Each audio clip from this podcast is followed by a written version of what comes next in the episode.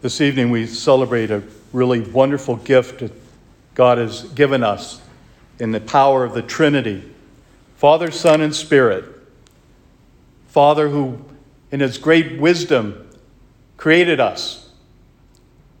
Sometimes I wonder about his wisdom in that.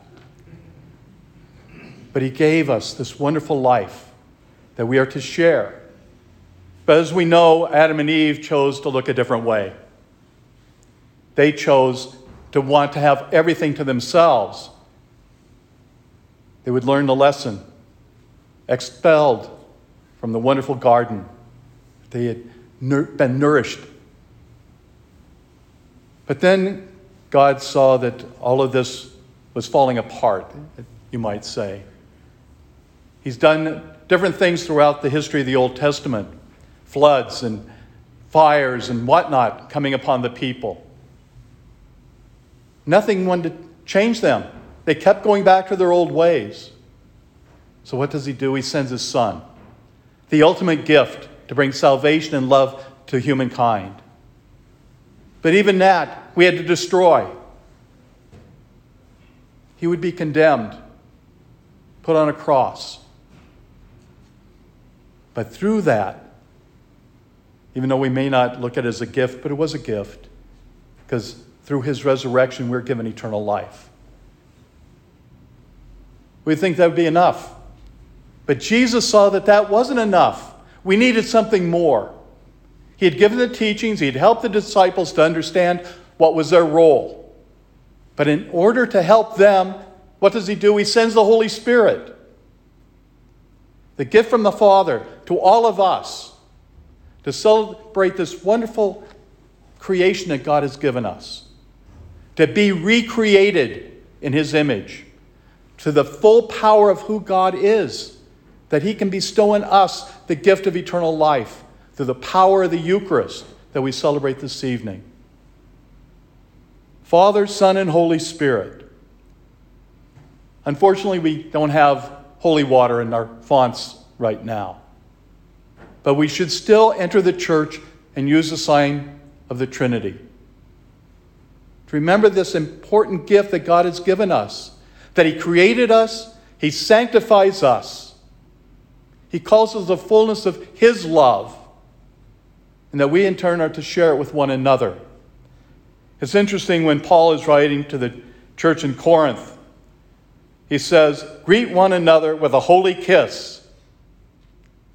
We can't even shake hands right now. So, how are we going to kiss one another? The sign of peace is such an integral part of who we are as Catholics.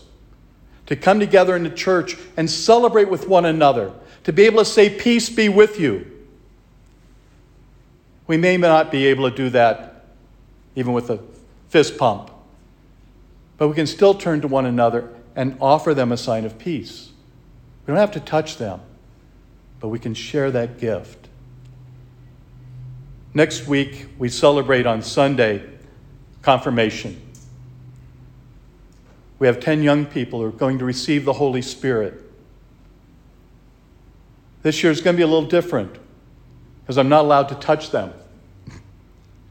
I'm not allowed to lay hands on them. But it's interesting in the rite this year that it says the priest may use a cotton swab to anoint them. I love the word may because that means I don't have to. They're still going to be anointed with the holy oil of chrism. The gift of the Holy Spirit is being given to them. Our prayer is so important to aid them and aid ourselves in this period of unknowing. We know that God's still here. He still loves us. He still cares for us. And I look so forward to that day when we can take down all these signs. We can sit together. We can share the sign of peace with a real handshake or at least a fish, fist pump. Because that's who we are. We're a community, we're in common.